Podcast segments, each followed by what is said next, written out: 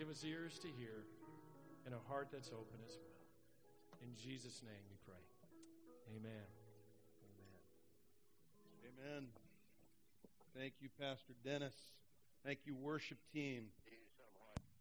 Praise God. It's good to be in the house of God this morning. Amen. Amen. Invite you to, uh, if you've got a copy of your worship folder or your program, if you would take a moment and just look inside, there are a number of things to be aware of. And uh, we won't take time this morning to go through them, but will you take time to go through them because there are many things that all of us should be aware of. And so I just want to encourage you. Uh, some upcoming things. There's the 55 and over sweetheart dinner that's coming up. Next Sunday, immediately following service, everybody is invited up to Godfather's Pizza. We would love to have the whole family come. It'd be great. Someone say amen. I know you all love pizza. It's like its own food group. It's great. So we invite you to come and be a part of just some fellowship. It's a no host lunch and fellowship. And so we want you to come and be a part. The information for Heart for the House, our building project, and our the purchase of the property at the bottom of the hill. There's information at the back table in that far corner uh, to my immediate left. Encourage you to stop by there. There's a men fellowship breakfast coming up, the missions dessert social. Uh, there's a spring break short term mission trip. There's a youth retreat coming up, men's retreat, women's retreat dates. There's an Easter egg hunt outreach. There's a downtown outreach. Lots and lots of stuff. Encourage you to stop by our mission table out in the foyer as well and get some information about what Hillside is doing with others globally and right here in our own community. Matthew mentioned, Pastor Matt mentioned that we had that outreach on Friday night over at the Wichita Family Support Center. It's part of the North Clackamas School District, and we do an outreach there on the third Friday night of every month. We make a warm meal for those who are in circumstances that might be different than our circumstances, and we provide a nice meal. We actually provide a little bit of entertainment sometimes. Certainly, Friday night we had some entertainment. It was a great time. And we share the love of Jesus Christ. It's a beautiful opportunity for us to invite people to know the Lord. And so if you've not been a part of one of those, please, please, please ask us about being a part. We would love to get you information on that. Well, this morning, as you're turning in your Bibles, and I would invite you to turn in your Bibles with me to Revelation chapter 9. Uh, I will do a quick review, but before we do that, you're going, please turn there. I felt like in our time of worship, perhaps a scripture to go with what Jill shared and kind of that atmosphere of maybe you've been uh, hurt, maybe you've been let down by parents, maybe there has been an abandonment moment, perhaps parents, uh, it's your parents, maybe it's a family uh, kind of a generational thing, or maybe there's been some other letdown and in your life, you've reflected that in relationship even to your Heavenly Father. That maybe He won't be there for you. And I'm encouraged by what the word of the Lord is in Psalm chapter 34, verse 18. The Lord is near to those who have a broken heart and saves such as have a contrite spirit. Many are the afflictions of the righteous, but the Lord delivers him out of them all. God is near. God is near. The scripture encourages us to draw near to him, and he will draw near to us. I don't know where each one of us individually may be in relationship to the Lord. My encouragement to you today is that the Lord is near. The Lord is near. The Bible inspires us call upon the Lord. Call upon him while he is near. Seek the Lord while he may be found, and call upon him while he is near. So that's an encouragement, I hope, for you. In, in Revelation this morning, and by way of catch up, if you're new with us this morning, we are simply walking through the New Testament right now. We do a chapter a week most of the time, and we are in Revelation chapter 9. We're coming to the end, if you will, of the book. And the beauty of the book of Revelation much like a textbook you might have in high school, when you get to the last chapter, generally you discover all the answers are in the back of the book. And so this is how it is with the book of Revelation. The book of Revelation is a summation, certainly, of the work of God in the universe. And so we are discovering some of the things that will be transpiring in our future, in the future.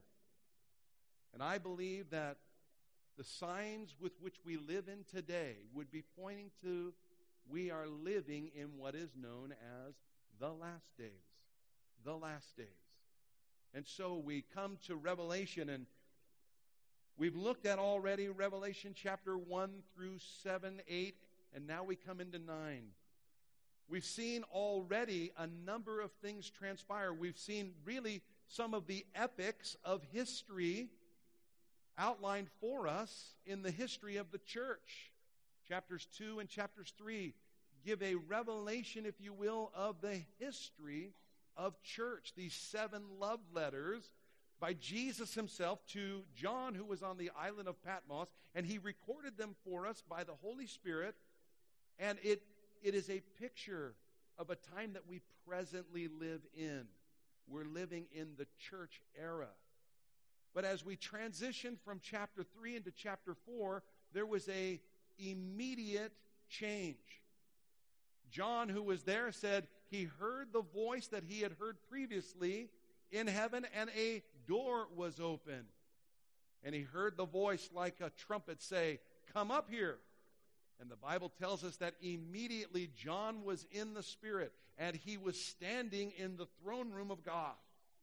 And there in the midst of the throne room, we have a picture or a type, if you will, of those whose faith is in Jesus Christ presently. There is a day coming in the future where the trumpet will sound and the voice of the archangel will be crying out. And we who are alive and remain until the coming of the Lord Jesus Christ, we will be translated, we will be caught up to meet the Lord in the air, and thus we will be with him forever. It's called the rapture of the church. The rapture of the church. And it is a future event, and it will include all whose faith is in Jesus Christ for the forgiveness of their sin. And so we see in Revelation chapter 4 and Revelation chapter 5, we see a picture of the church which is and will be in heaven. And we're introduced in chapter 5 to a scroll, if you will, a seven sealed scroll. And the seven sealed scroll has writing on the inside of that papyrus and writing on the outside. And we looked and we saw that from Scripture we could discern and interpret that that scroll was, in fact, a title deed to the earth. Adam way back in Genesis when he ate the forbidden fruit. He violated and he forfeited the title deed, if you will. He forfeited the dominion that God had given him. And as a result, in Adam and in Adam's seed, all men, all mankind, right up to present, we are plagued with a sin nature. God has established from before the foundations of the universe that He would come and He would redeem mankind. And what we find in the throne room in heaven in chapter 5 is the title deed. Jesus accomplished redemption when He died upon the cross at Calvary. He validated everything in His resurrection three days later. Redemption had begun but now, some 2,000 years has transpired in human history and church history. And we see in Revelation chapter 4 and 5, he is going to take the scroll and he is going to begin to break the seals, which will be the fulfillment of the completion of redemption. He is redeeming. He'll be redeeming us whose faith is in Christ, and he will be redeeming, if you will, the entirety of the universe. And it's exciting. We saw in Revelation chapter 6 the breaking of the seals. We saw so many of those seals broken. 6 initially through chapter, all the way through chapter 6. And we saw a number of things transpiring. Literally, the beginning of what is known biblically as the wrath of God. The wrath of God being poured out. And immediately our minds think, we think, the wrath of God, is God angry? Well, here's the thing we serve a just God. He's just. He has given man in his absolute love, he has given man freedom of choice. And man, over and over and over and over and over and over and over again, rejects, rejects, and rejects the grace and the love of God. So his justice will be poured out on a Christ rejecting nation, the nation of Israel, and a Christ rejecting world, the Gentiles, that will be on the earth in that time. Now, why would God do that? Why would God do that? Well, his justice demands it, number one. Number two, he all of it is with purpose of redeeming yet some. You see, in his great love, his desire is for all men to come to repentance, for all men to come to the saving knowledge of Jesus Christ. God made provision for all men to be saved. All men. And that's good news. That's why it's called the gospel. It's good news. For God so loved the world that he gave his only begotten Son, that whosoever would believe in him should not perish, but have everlasting life. God did not send his Son into the world to condemn the world, but that the world through him might be saved. The reality is, though so many in the world have rejected, and God's justice demands you see, the scripture says, without the shedding of blood, there is no remission of sin. That's why God became man and shed his blood, that our sin could be forgiven. But he says, the, sin, the soul that sins shall surely die. So all men are in need of redemption. Let me say that again. All men are in need of redemption. Every man, woman, and child in this room this morning, that includes you, that includes me. We're in need of redemption.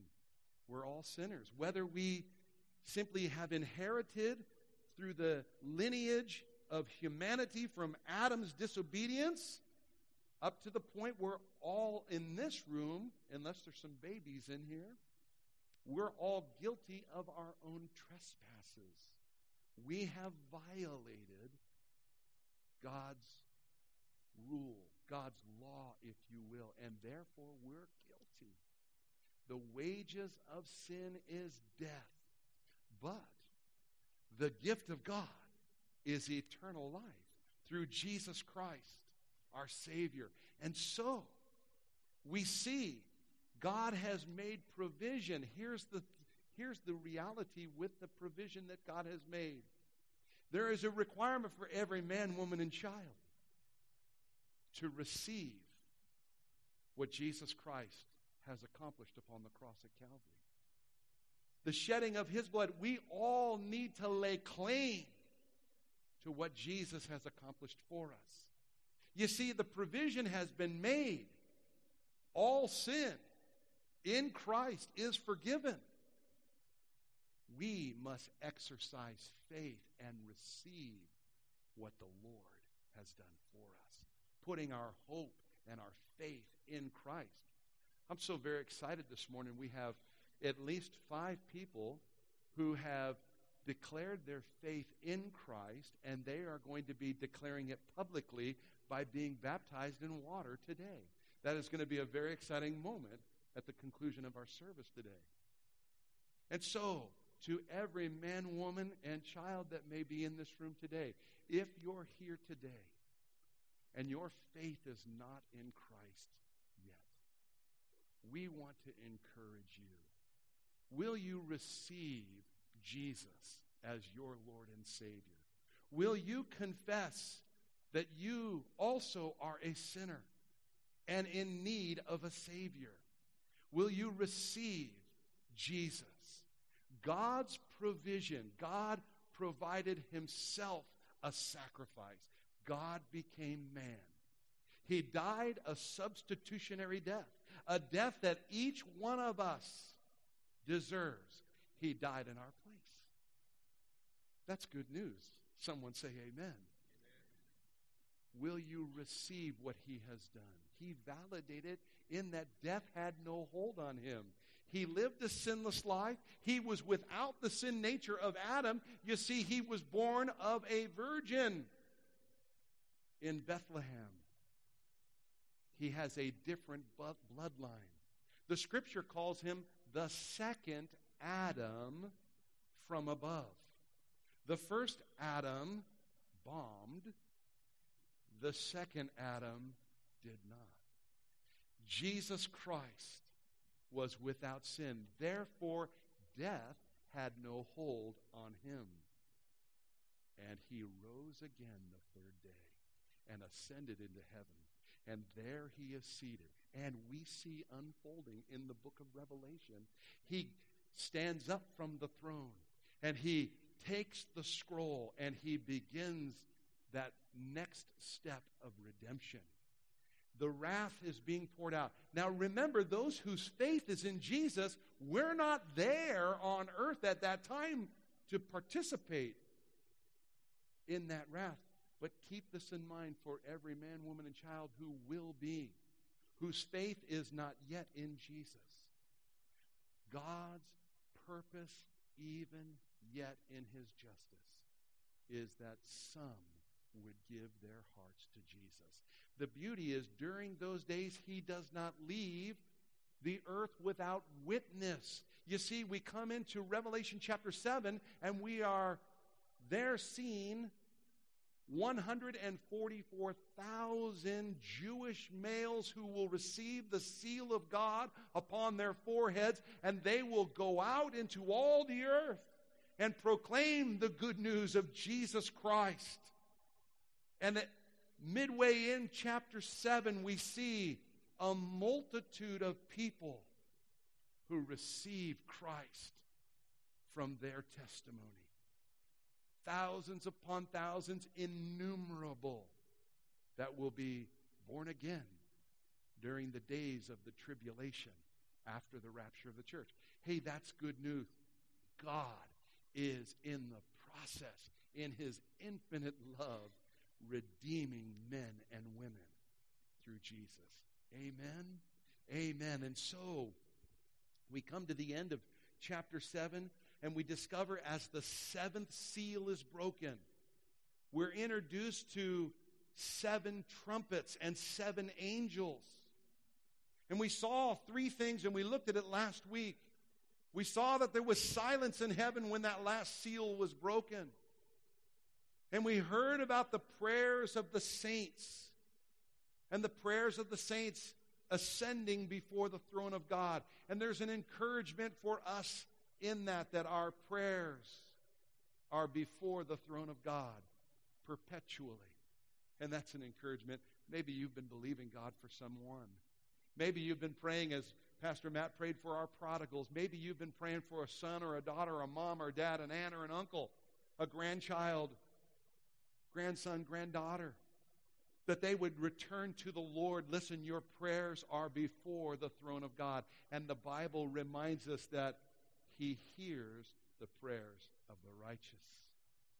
That word hear there means it is a done deal.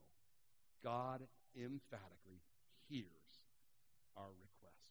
When we don't know what to pray, He interprets even our groans to where He knows what's in our hearts. What we pray, He hears. That's good news. Many of us have had times where we don't know what to pray. We don't know how to pray. The Bible tells us that the Spirit of God helps us when we know not how to pray. Sometimes we might even pray in tongues. The Spirit of God will interpret even our tongues when we know not what we're praying. It's one of the manifestations of the Spirit of God. And it's a beautiful thing. And so, all those things being said, we see this redemption. We see the seventh seal. We see the silence. We hear the prayers. And then we're introduced to these seven angels, and they're given seven trumpets. They represent the seven trumpet judgments that are about to unfold. Chapter 8 delineates the first four of these judgments. They are known in theology as the one third judgments. The one third judgments. The first trumpet is sounded, and hail and fire are thrown mingled with blood. And this is chapter 8, verse 7. And it says, They were thrown to the earth, and a third of the trees were burned up, and all green grass was burned up. The first third the trees and the grass are consumed. Many have had conjecture that maybe this is some kind of a World War III. Maybe there is a nuclear holocaust that transpires, and all of the grass is consumed, and a third of the trees is consumed.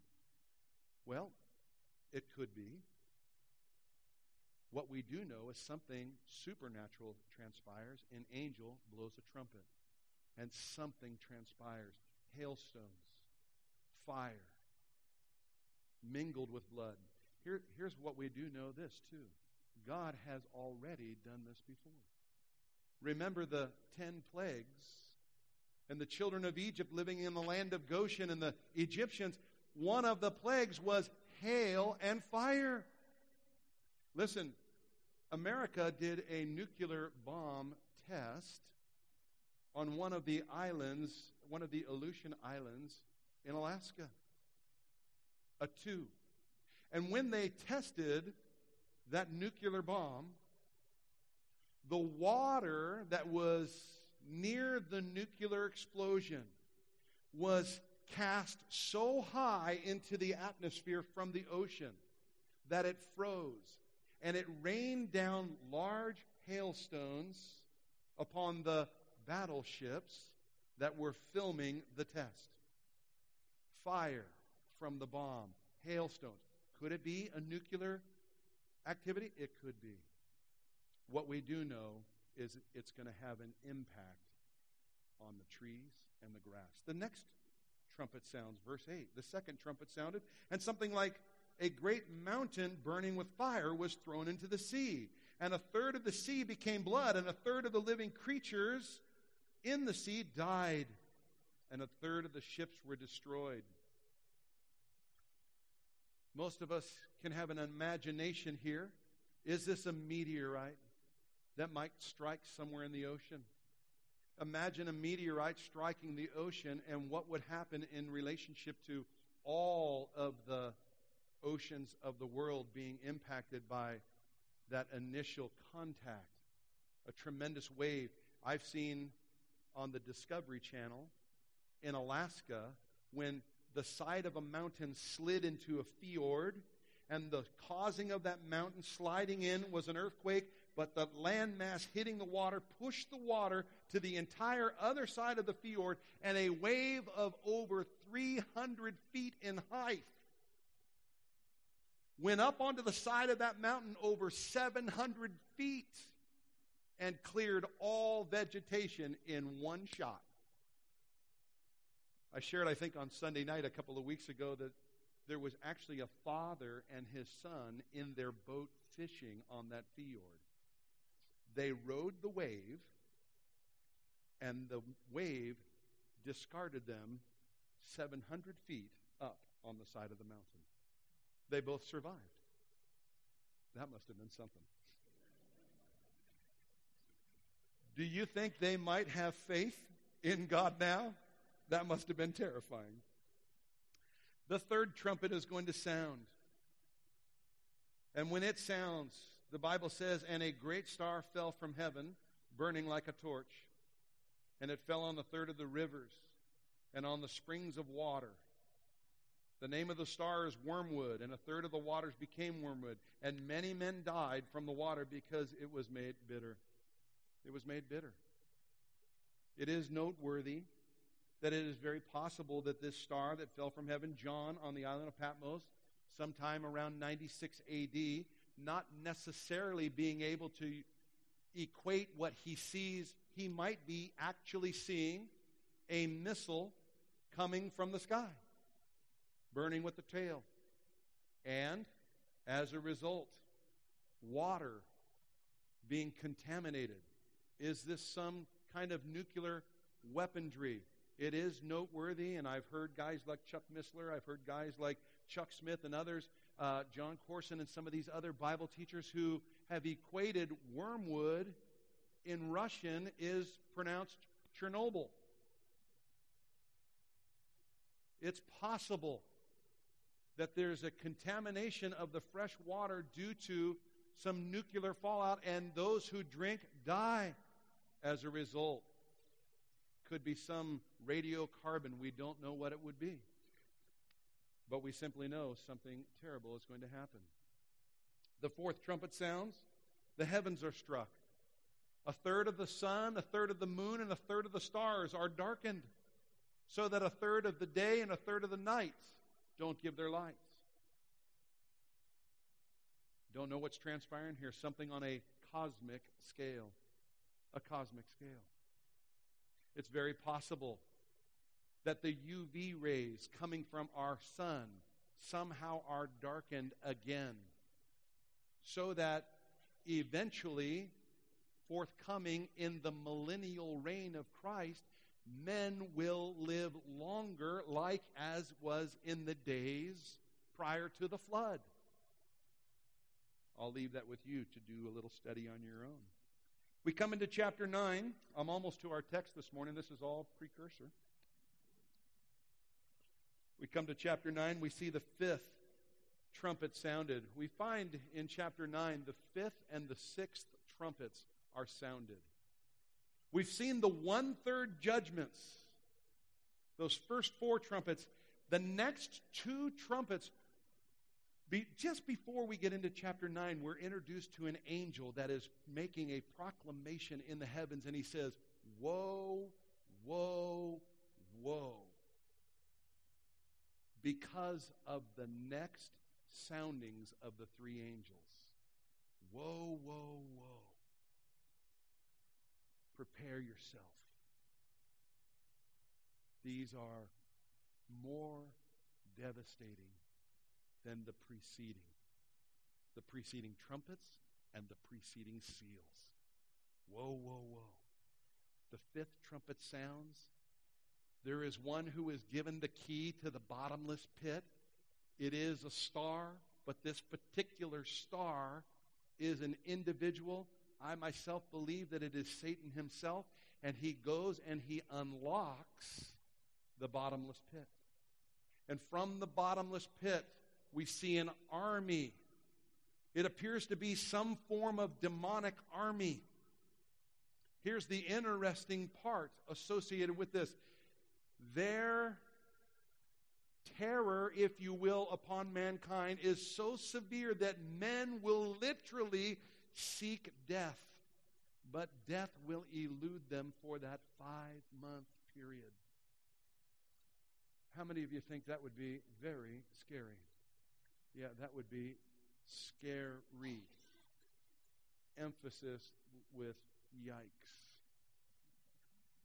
I mean, I have what I would consider a high tolerance for pain. Don't believe anything my wife might tell you.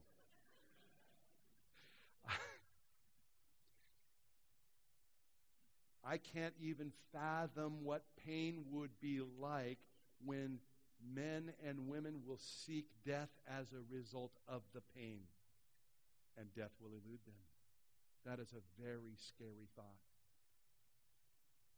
It lasts for five months. We see another trumpet is sounded, and then we're introduced to another army. It appears to be something in a supernatural realm. We see the enumeration. John says, I saw the number of them 200 million. That is no small army. And they are going about, and they are given power to destroy one third of mankind. one third of mankind will die. The way with which they die, you see, these troops that are on these horses that seem to be somewhat supernatural, they have like the head of a lion, and from their mouths come forth fire and brimstone and smoke. And it is those three plagues wherewith one third of mankind will die. We come to this morning's text at the tail end of chapter 9, verse 20 and 21. And before we read these two verses, if what we just in narrative form went through was enough to say, I don't want to be here then, that would be very good. For those whose faith is already in Christ, good news, we won't be here. We won't be here. If your faith today is not in Christ, you will. You will. However, if you will confess Jesus Christ as Lord and Savior, the Bible says if we confess with our mouth that Jesus Christ is Lord and we believe in our hearts that God raised him from the dead, we shall be saved.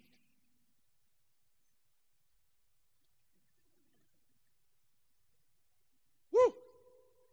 Yeah, come on. That's good news. We'll be saved. People say, saved from what? Read Revelation chapter 8 and 9. Saved from the wrath of God.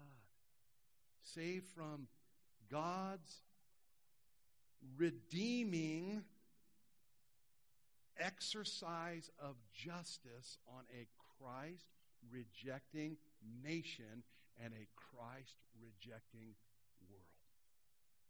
He's redeeming. We come to verse 20. But the rest of mankind who were not killed by these plagues did not repent of their works, of the works of their hands, that they should not worship demons and idols of gold, silver, brass, stone, and wood, which can neither see nor hear nor walk. And they did not repent of their murderers, of their sorceries, of their sexual immorality, or their thefts. They didn't repent. Now, I don't know about you, but I think you probably can imagine in your mind if you were there and you knew that those levels of disobedience were the cause of all of that, and you had to experience all that, you might decide, I don't think I'm going to live that way anymore. Because it doesn't pay what I thought it would pay. The benefit of those behaviors didn't pan out what I thought it would pan out. They didn't repent. They didn't repent. And we'll be introduced in the weeks to come. And I'd invite you to come on Sunday night when we do a verse by verse study through this. We'll be introduced to really the remaining portion of what is going to transpire. And there's still much that is going to happen. But today I want us to just focus and think about those words. They did not repent. You see, we're here today, and for most, our faith is in Christ. God calls us as his followers to follow the example of Christ. God has saved us from a life that we once lived. In fact, Paul wrote, and he said these things. Let me actually come to my notes. He said to the Ephesians, In past times you walked according to the course of this world, according to the prince of the power of the air. We used to walk under the control, if you will, of Satan himself and Satan's organization, the demonic forces. We once walked that way. He says, under the prince of the power of the air, that even now works in the children of disobedience. He encourages us to love not the things of this world. You see, the love of the world for the believer is a competing love for the love of God. And I'd like to say to everyone whose faith is in Christ today, they did not repent of their idol worship. In all reality, their idol worship was, in fact, worshiping demons. Jesus even said, You cannot serve both God and mammon. Mammon is a false God. We cannot serve both God and mammon to the believer. Perhaps you're here today, and I want to just encourage you. We have reason. We have reason. God is so loving. God is so good. He has already done so much for us. If you're here today and maybe when we think about what we might be putting in front of our passion for our Father in heaven, our passion for Jesus the Son, our passion for the kingdom of God, those things that take a preeminence over that, I would encourage you today to repent of those passions that are before your passion for God. In the text, they didn't repent. We have the opportunity to renounce the former way of living when we once lived under that rule of the prince of the power of the air. We're no longer there. The scripture says we no longer live by the law of sin and death, but we now, as believers, those whose faith is in Christ, we are now under the law of life in the Spirit. That's exciting. Hallelujah. But sometimes we yield ourselves to the law of sin and death by where we place our affections, where we place our adorations, where we place our passions. In the Old Testament times, in biblical times, if pleasure was your God, you were a worshiper of Molech. The children of Israel intermarried with the nations surrounding them, and they began to worship idols so much so the depravity of worship. Wrap yourself around this for a moment. The depravity of their worship of pleasure led them to the place that they would literally, this idol in a alloyed metal state on a fire was a image of Molech, whose hands were extended forward, and the children of Israel would take their children when it was glowing hot, and they would sacrifice their kids. We say, How could that be?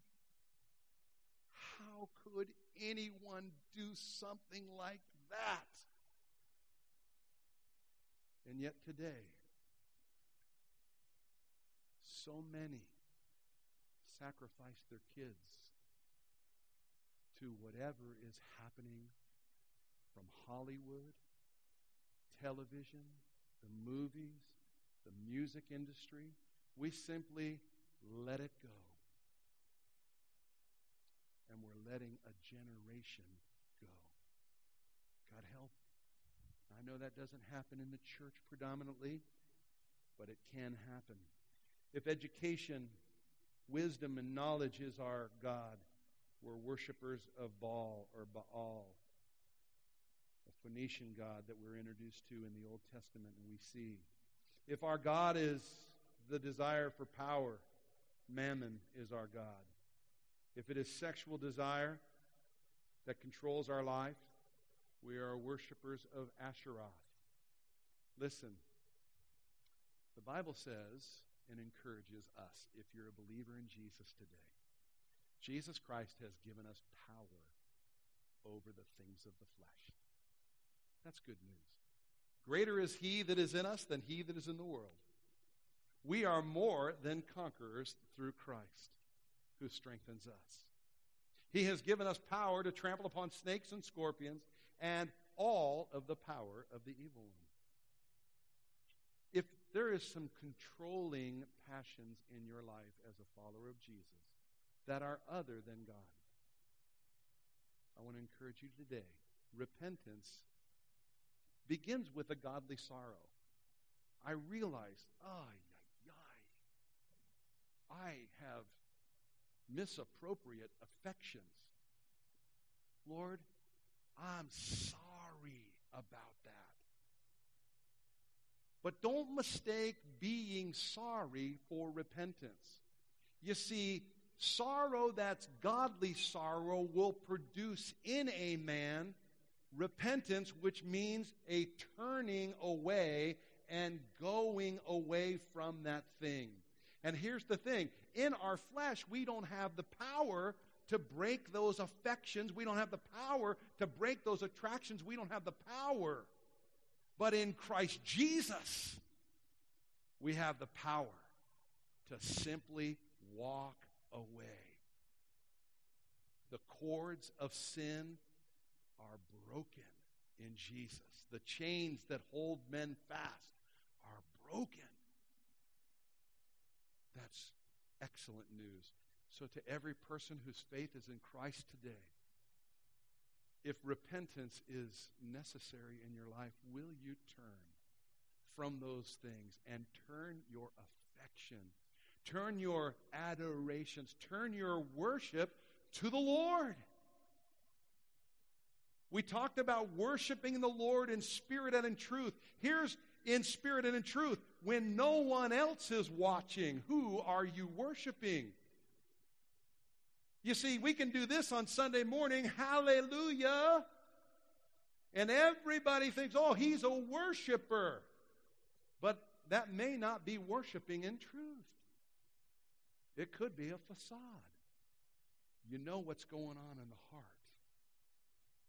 And if there's other things in the heart, we need to repent. Can someone say amen? Amen. Here's the beauty it doesn't happen overnight. Thanks be to God for his sanctification. It's a process. We have several this morning who have jumped in that journey. They've jumped in that journey. They're born again. And they want to make a public declaration. They're dead to their former way of living and buried, but they're raised anew in Christ Jesus.